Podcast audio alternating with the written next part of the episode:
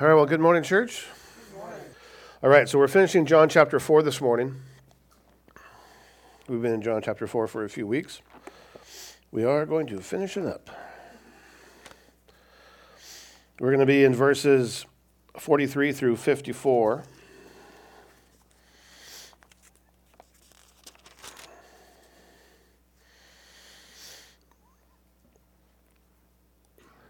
And remember that Jesus, at the beginning of John chapter 4, was headed out to Galilee. That's where he was headed.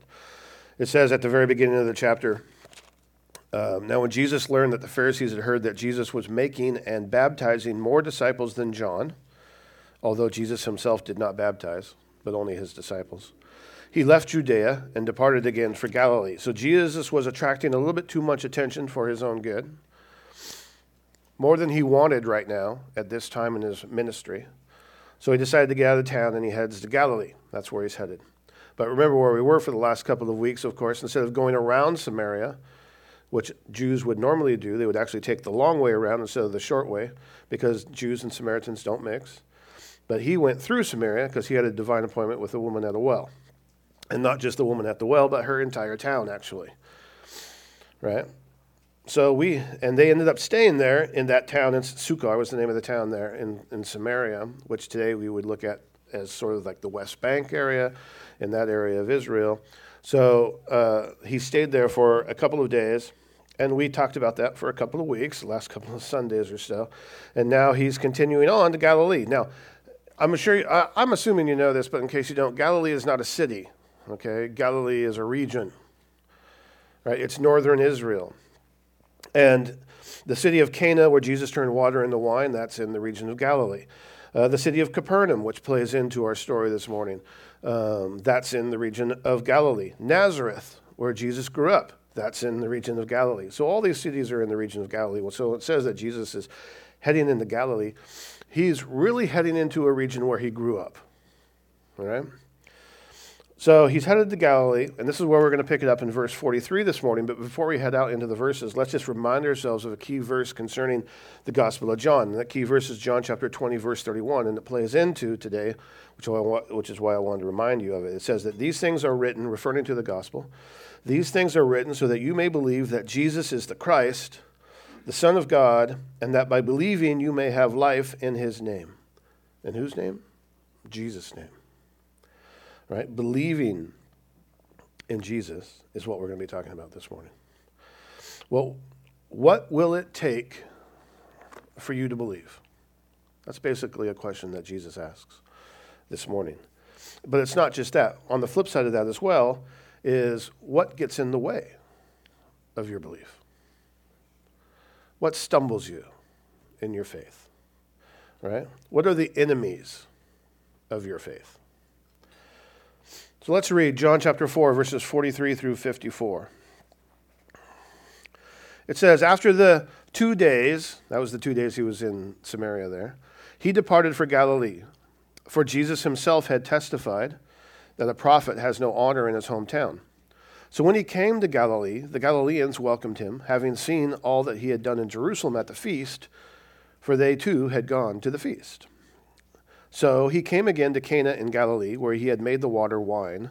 And at Capernaum there was an official whose son was ill. And when this man heard that Jesus had come from Judah to Galilee, he went to him and asked him to come down and heal his son, for he was at the point of death. So Jesus said to him, Unless you see signs and wonders, you will not believe. And the official said to him, Sir, come down before my child dies. And Jesus said to him, Go, your son will live. The man believed the word that Jesus spoke to him and went on his way. And as he was going down, his servants met him and told him that his son was recovering. So he asked them the hour when he began to get better, and they said to him, Yesterday at the seventh hour, the fever left him. And the father knew that was the hour when Jesus had said to him, Your son will live.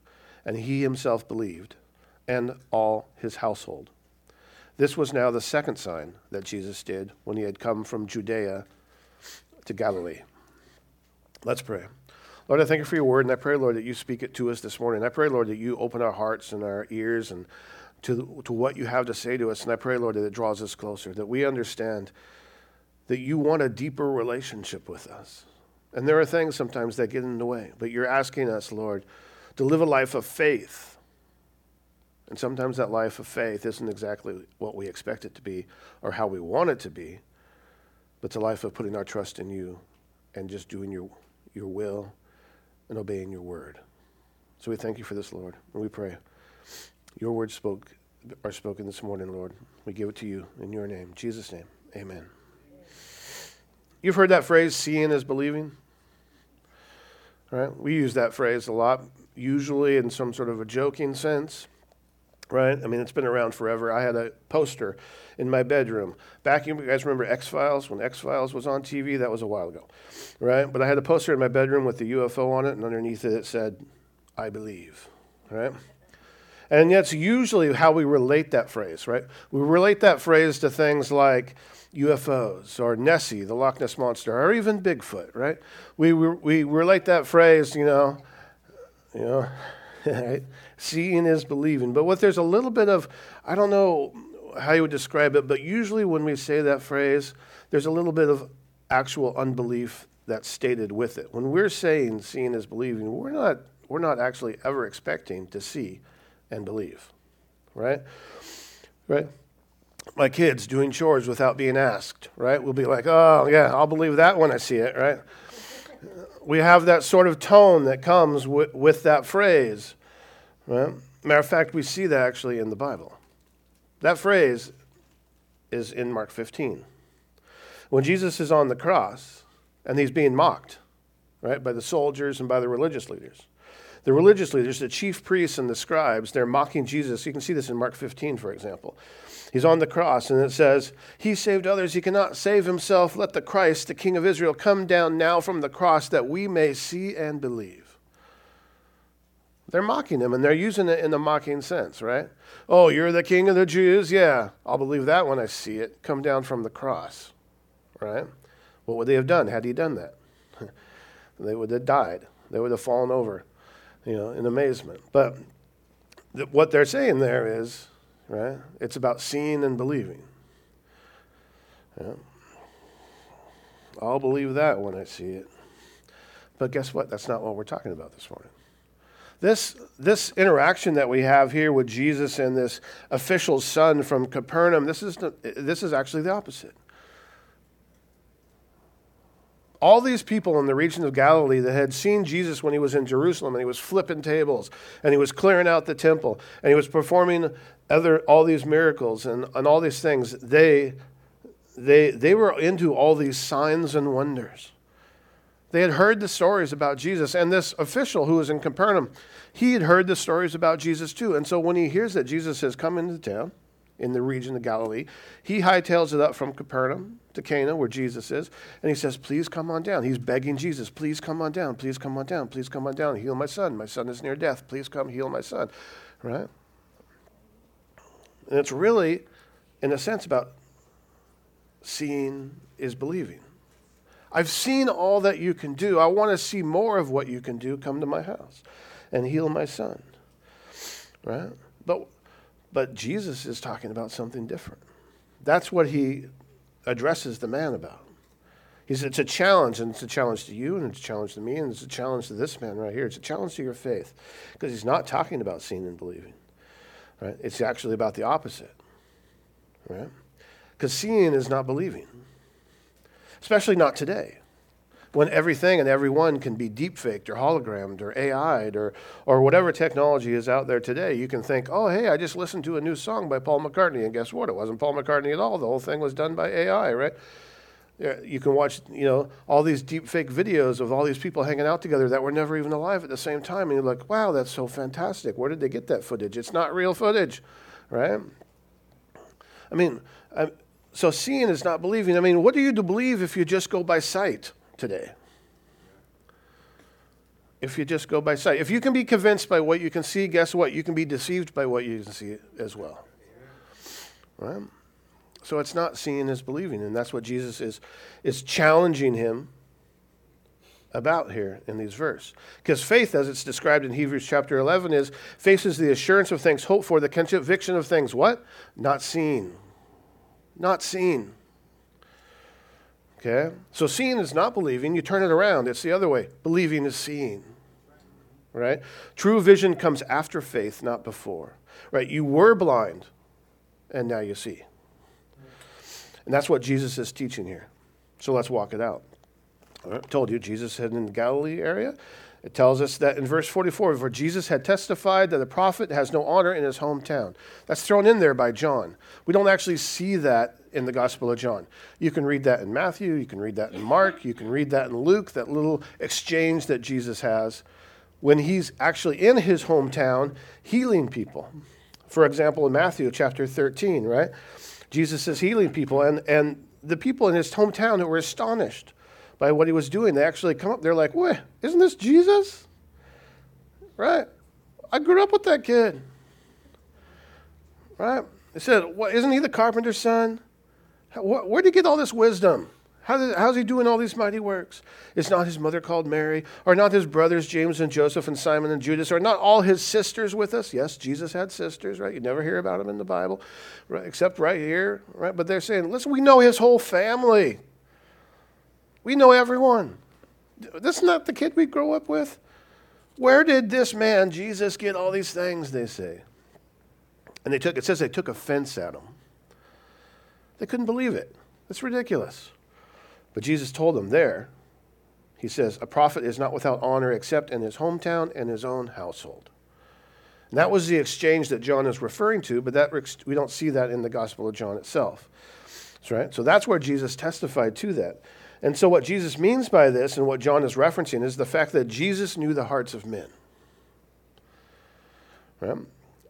And so whether you think so whether it be the hostility towards him which he had back in Judea, right?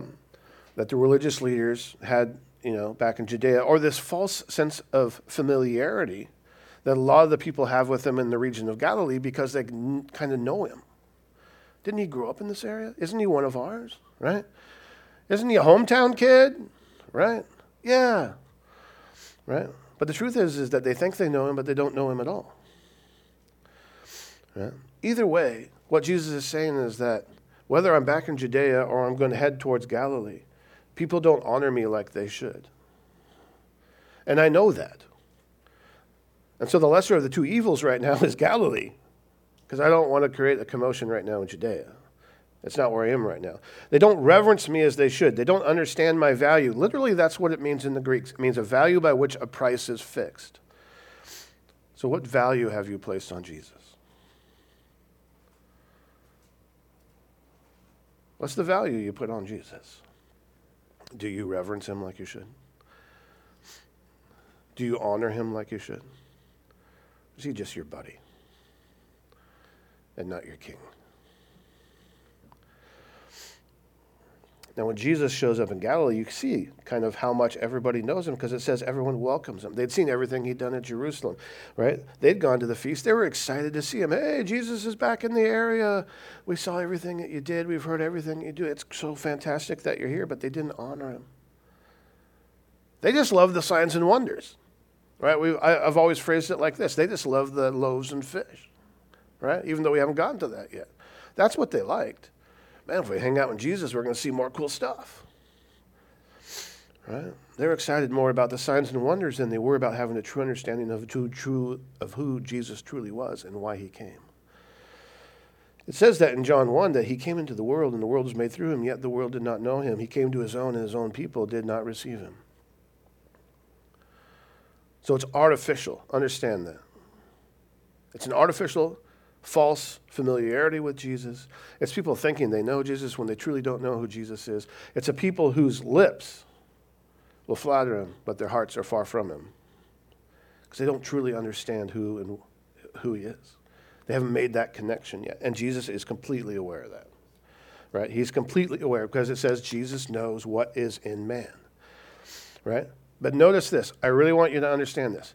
It didn't stop him from going. Your view of Jesus, wrong or right, right? Infant or adult, right? How you've grown in your faith, your view of Jesus, regardless of where it is, your expectations, whether they be wrong or right, concerning who you think Jesus is, is not a hindrance to Jesus in his relationship with you. He's going to take you right where you are and he's going to grow you. But you have to have the faith. You have to be open to God's word, what it says, and how it can change your life. If you want to struggle with that and if you want to like wrestle with that, you know, I don't accept that part, then you're going to have some problems in your relationship with Jesus. Right? So it doesn't stop Jesus from going because he was not dependent on man's approval. Thank the Lord. You should all be thanking the Lord right now that Jesus' ministry was not dependent on man's approval because if it was, we'd all be screwed right now. Right? It's like those videos on YouTube where the guy is like, Did you like this video? We'll shoot another one if I get 100,000 likes, if I get 500,000 likes, if I get a million likes in the next 24 hours, we'll shoot three more of these videos, and then I'm going to reward one of my viewers with $500 or something like that, right? Jesus, Jesus didn't operate that way, thank the Lord. If I get 100,000 likes, well, then I'll go to this region, or then I'll give you this. And it was like, oh man, we're screwed because no one's giving him any likes. The religious leaders don't like him. The scribes don't like him, right? People in his own hometown don't accept him. We'd be messed up. But we're thankful that he was not dependent on man's approval. He knew what was in the heart of man, right? He had a divine knowledge concerning what was in man. He knew their faith could be fickle. I mean, they admired Jesus because of the miracles they saw, and so therefore it was a thin and it was a superficial belief. You know, the human heart is attracted to the sensational. And it was. And Jesus knew that. So he knows man is fickle. fickle. He knows I can't pronounce words.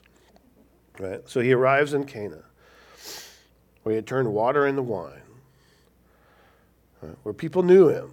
Because uh, even though he didn't really tell anybody what he had done when he turned water into wine, who saw it? His disciples and the servants. The servants were there when Jesus said, "Pull out this water and take it to the to the head of the head of the wedding here." And he's like, "Whoa, this is the best wine I've ever tasted." You know those servants. How long do you think that they kept quiet? Probably not very long. So people knew probably what had happened and what had gone on, but they were all about the signs and wonders. But when he arrives, this official from Capernaum hears that Jesus is in the region. And so he heads out to meet Jesus because his son is near death and he wants Jesus to come down. So he went to Jesus and he asked him, Come down, heal my son, for he was at the point of death. And this is Jesus' response to the man Unless you see signs and wonders, you will not believe. The official is pleading with Jesus. That's what he's doing. Right? Right? Please come with me to my house in Capernaum and heal my child. He's near death. Please, please. But I said, this isn't really a rebuke as much as it's a challenge to the man. Right? And it's, like I said, a challenge for us as well.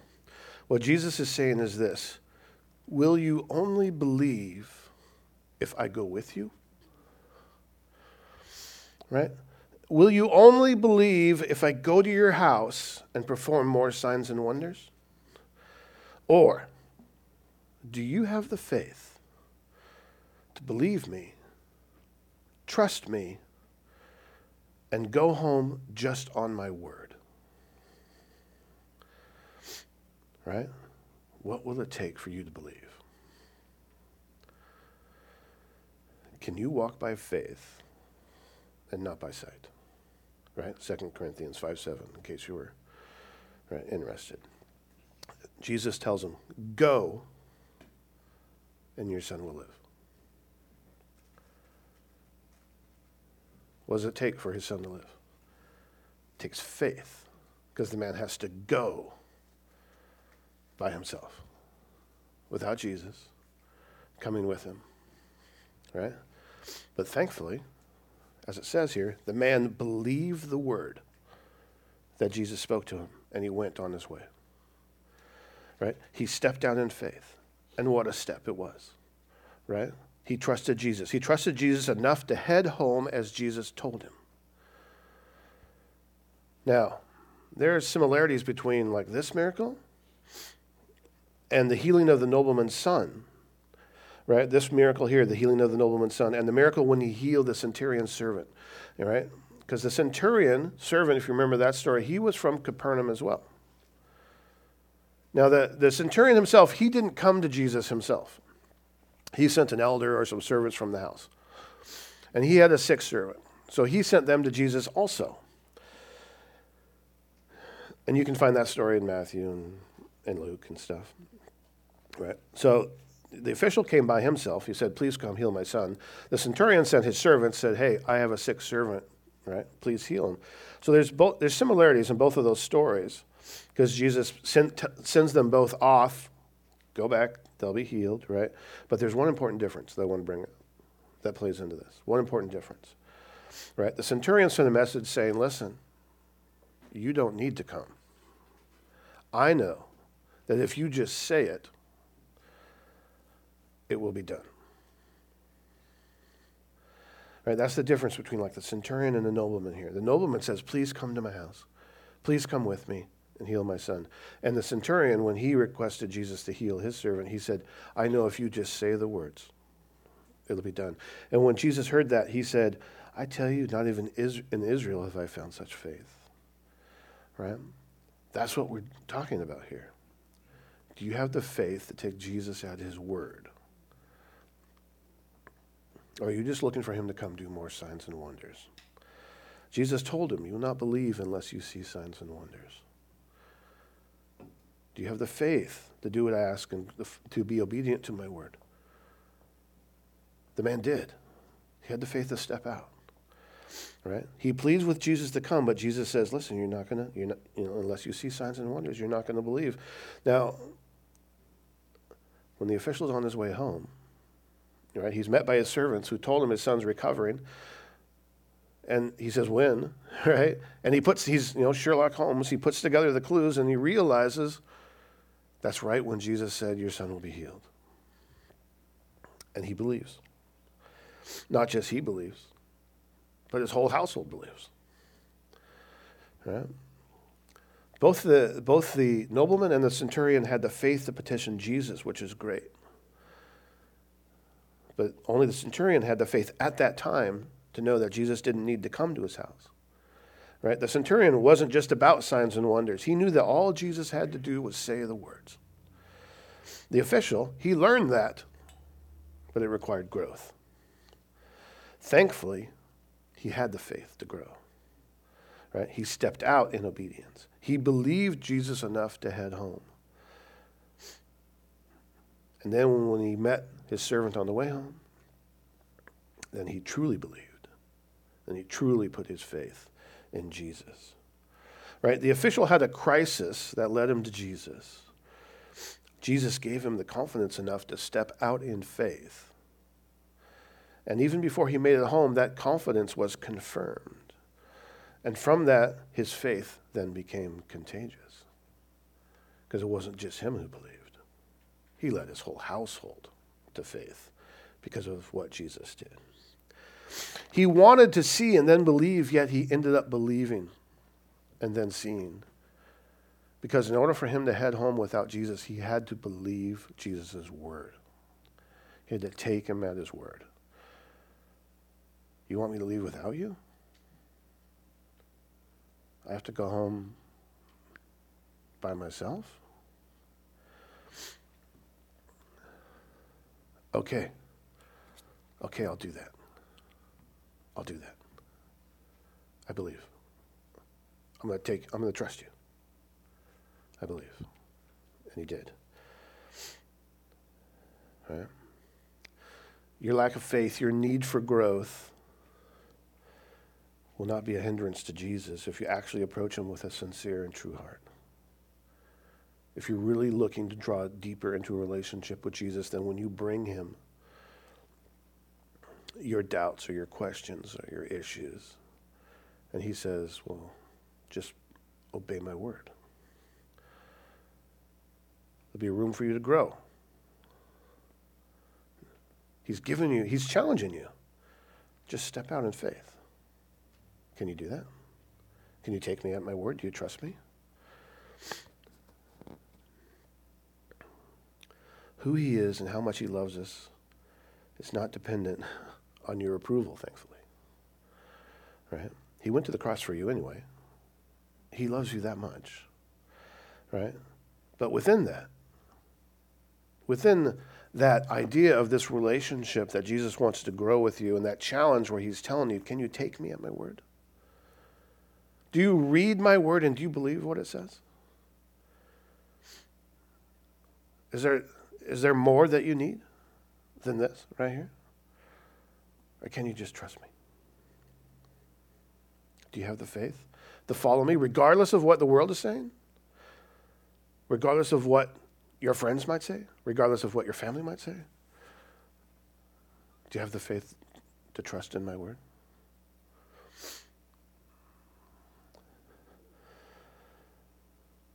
Within that challenge is where, of course, we find the enemies of our faith. Those enemies were right there for this man, this nobleman from Capernaum. The opportunity for him to be stumbled, the opportunity for him to not follow through on this because of the attack, possibly by the enemies. It, it was there. Whether you see it or you don't see it within what we read, the enemies of our faith, that's when they show up. So they're apparent right there. And there's at least th- there's many enemies to our faith, but let's just pick on three because they kind of work together, and in, and, and in many ways they overlap. There's unbelief, there's pride, and there's doubt. Now, doubt and unbelief are very similar, but they're not the same thing. But they work together all the time. They're like buddies, right? Pride gets in the way of you even coming to Jesus. It'll be a hindrance and it'll block you from even coming to Jesus. This, this nobleman, this official from Capernaum, he'd heard all the stories about Jesus and heard about all the signs and wonders. Right? If, he would, if his pride had gotten in the way, he would have never even shown up. He would have never gone to Cana to talk to Jesus. He would have stayed home at Capernaum. We don't need him. I don't need to go to Jesus. I'm, I'm an official of this city. I'm in charge around here. Let's just get some of the medics and the doctors and come over here and take care of. We don't need that guy. Right? His pride could have gotten in the way. Right? It tells us in Psalm 10:4 that in the pride of his face the wicked does not seek him. All his thoughts are there is no God. So pride stands in, in the way of your relationship with the Lord, and your pride will tell you you don't need Jesus. You don't need God. That's a ridiculous thought. There is no God. That's pride. You're good enough on your own. You can do it yourself. Aren't you the God of your own life? What do you need Jesus for? Right? That's pride. Pride leads to our taking offense at Jesus. Pride leads to us not putting our faith in Jesus, but instead we just put our faith in ourselves. We put our faith in man. None of that is a. I don't. I don't recommend that. Right? Pride makes us think that we have all the answers. Pride will stop us from reaching out to Jesus. Pride will refuse the hope that is found in Jesus. Right? Pride could have stopped the official from seeking out the hope that was found in Jesus. It didn't, thankfully but it could have. It's something to be aware of. Now, then you have unbelief. Now, unbelief is really just the opposite of belief, right? And of course, we know the most recognizable use of that word in the Bible is in Mark 9 when the father of the possessed boy who is possessed by an unclean spirit asks Jesus to heal his son. But then he says, if you can, right? If, do something if you can. And you remember Jesus' reply to the guy? He says, if, if you can, right, you can almost hear Jesus, you know, retorting back to the guy, if I can, right? He says, all things are possible for one who believes. Right? That's when the Father cries out, I believe, help my unbelief. That's really a cry for all of us. Because we all have those moments. I believe, but help my unbelief right? Unbelief can be an obstacle to our faith. If the official didn't believe Jesus, he would have never gone home. If Jesus said, Listen, you're not going to believe unless you've seen signs, signs and wonders, go home and your son will be healed. I don't believe you. Come with me. I, I can't go home by myself. Come with me. I need you to come with me. I don't. I can't. I'm not. Gonna, I can't trust you. I can't trust that. I don't believe that. Right? That's unbelief. And really, what his cry was and said, I believe, I'm going to go home. held my unbelief as I'm going home, right? Because trust me, he was wrestling with that as he walked home, probably. Right? So unbelief can be an obstacle to our faith. It could have stopped him from going home. Then you have doubt. And doubt is simply just a lack of confidence in God's word. I read what it says. I'm just not confident that I trust it. I'm just not confident I believe it. It's not, I'm sure. I'm not ready. You know, are, are we translating it correctly? I haven't read enough. You know, I need to read some more on that passage. I need to study some more on that. I, you know, I just, I'm not sure. I don't know if I can take that yet for granted, or not for granted, but I don't know if I can trust it. You know, Satan loves to twist you all about with doubt, right? Because he's been doing it since the Garden of Eden. Did God really say? That's what doubt is, right? Did God really say? Are you sure that said that? Are you sure the Bible says that? Are you sure God's word says that? Are, are you sure? Doubt makes us unstable in all our ways. We get tossed back and forth, left and right. We believe this one week, we believe that the next week. We're not sure. It all has to do with doubt and a lack of confidence in God's word.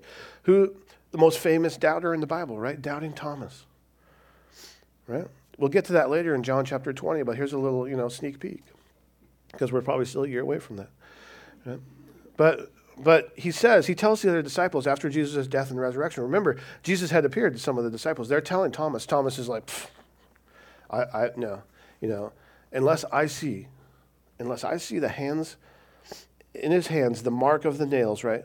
Unless I can place my finger into the mark of the nails and, and place my hand into his side, he says, I will never believe. We've seen Jesus. No, I don't believe you. Unless Jesus is in front of me, right? I'll never believe. That's what he says. What happens? Jesus appears. He didn't say, Get away from me, Thomas, you doubter. I told you I was going to rise again. No, he appears to Thomas, right? He appears to Thomas. And Thomas, of course, is like, uh, right? You know, he says, Lord. But Jesus tells him this he says, Have you believed because you've seen me? Blessed are those who have not seen and yet believed. What's going to take for you to believe, Thomas?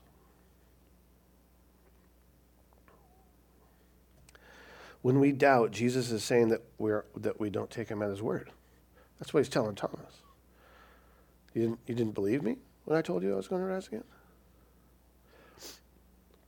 Right? So when we doubt, we're saying that Jesus' is word, we're calling Jesus a liar when we doubt the word of God.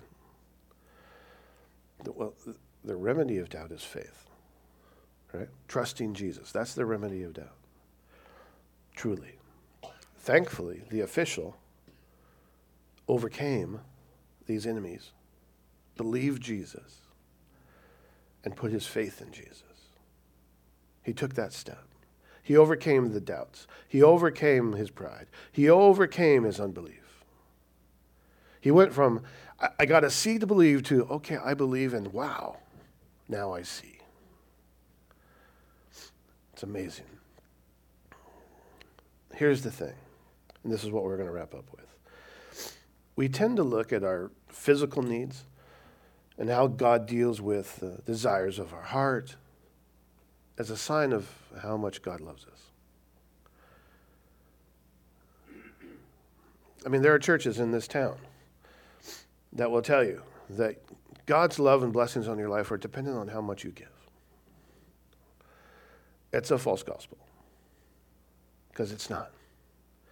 Right? But but God pays my bills. He must really love me. Yes, he does. Right? Well, I got a promotion at work. God must really love me. Yes, he does right? He helped me get over that cold that I thought I'd never get over with. He helped me get over whatever, you know, whatever physical infirmity I had. He must really love me. Yes, he does. Absolutely. Those are all great things. Absolutely. Right? We tend to want all our answers, all our questions answered first. Like, I don't understand this. I'll believe when you tell me what the answer is. Right? right? I want the physical proof before I make the commitment before we place our trust in something. We want some sort of tangible evidence. I'll believe God when God does this. I'll believe God when God does that. If God keeps doing this in my life, I'm going to believe it. He must really love me because, wow, my bank account, woo, doo, doo, doo, doo, right? God must really love me. Right? We want that whatever we can hold in our hands. We want something verified. We want the down payment, right? Show me the money. Right? We're telling God, show me the money. I'll believe in you. Well, here's the thing God does love you. But if God never did one of those things in your life, it wouldn't change the fact that God still loves you. And that God's love for you is so great, He went to the cross. Right? So if God does these great things in your life and you start building your faith on those things, on those signs and wonders, and then those signs and wonders cease for whatever reason, does that mean God doesn't love you? No, not at all. Not at all. Right? You, you just keep building your faith on signs and wonders is like building your house on sand. That's not a firm foundation for your faith. Because everyone's relationship with the Lord is different, and everyone goes through different things in life. And whether God pays your bills or doesn't pay your bills, or heals you of a sickness or doesn't heal of your sickness, or takes away the cancer or doesn't take away the cancer, right? Grows you a new arm or doesn't grow you a new arm, it has nothing to do with how great He loves you. Nothing at all. God's love for you is so great that when he, people wanted signs, specifically the religious leaders, what did He tell them? He basically told them, look at the cross. I'm not there yet, but look at the cross. Right? Just as Jonah spent three days and three nights in the belly of the whale, so much so must the Son of Man, right? He tells them, I'm speaking about death and resurrection here. I'm speaking in resurrection language. You have no clue what I'm talking about, but that's the sign I'm going to give you. Understand what I'm telling you. You want to know how the sign? You want to see the sign? It's right there. Right? It's right there. It's going to be the cross and my resurrection.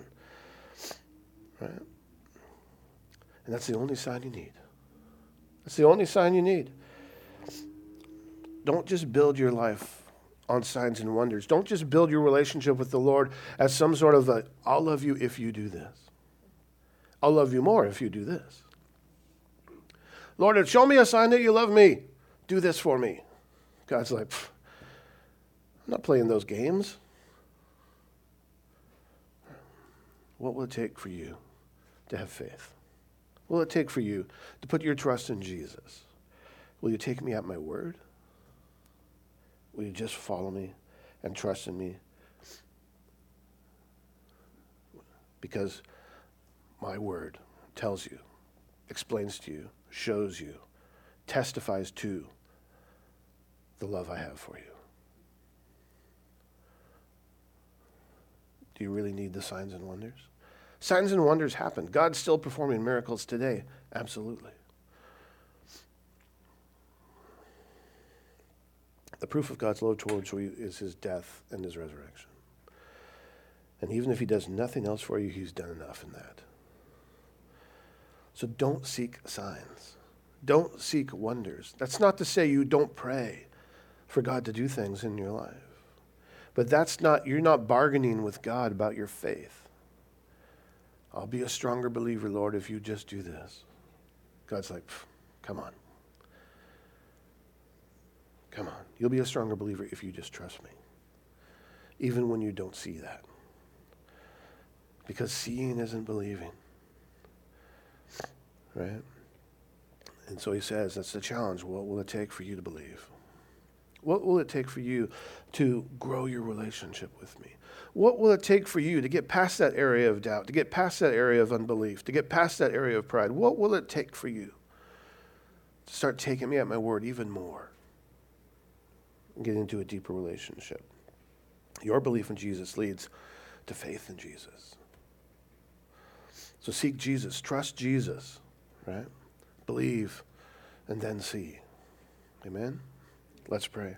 Lord, I thank you for your word, and I pray, Lord, you just work this out in our lives all the time, not just this week, Lord, but all the time. Just continue to remind us, Lord, that we don't, we're not in a relationship that's led by blind faith. Blind faith doesn't exist. Our faith isn't blind because our faith is placed in you. So we thank you for that. We pray, Lord, that you continue to lead us and guide us. And you continue to challenge us, Lord, with your word. Challenge us with what it says. Challenge us and just say, what will it take for you to take me at my word? What will, you, what will it take for you to step out in faith this week? Don't you trust me? Because you've proved your faithfulness over and over again in our lives. And your faithfulness is what continues to build our faith. So I thank you for this. And I pray you just continue to work this out. And I pray, Lord, you just give us those opportunities, Lord, this week just to shine the light and be a light and point people to the hope that's found in Jesus in the darkness, in the ever increasing darkness of this world. So we thank you for this, Lord. And we thank you. In Jesus' name, amen.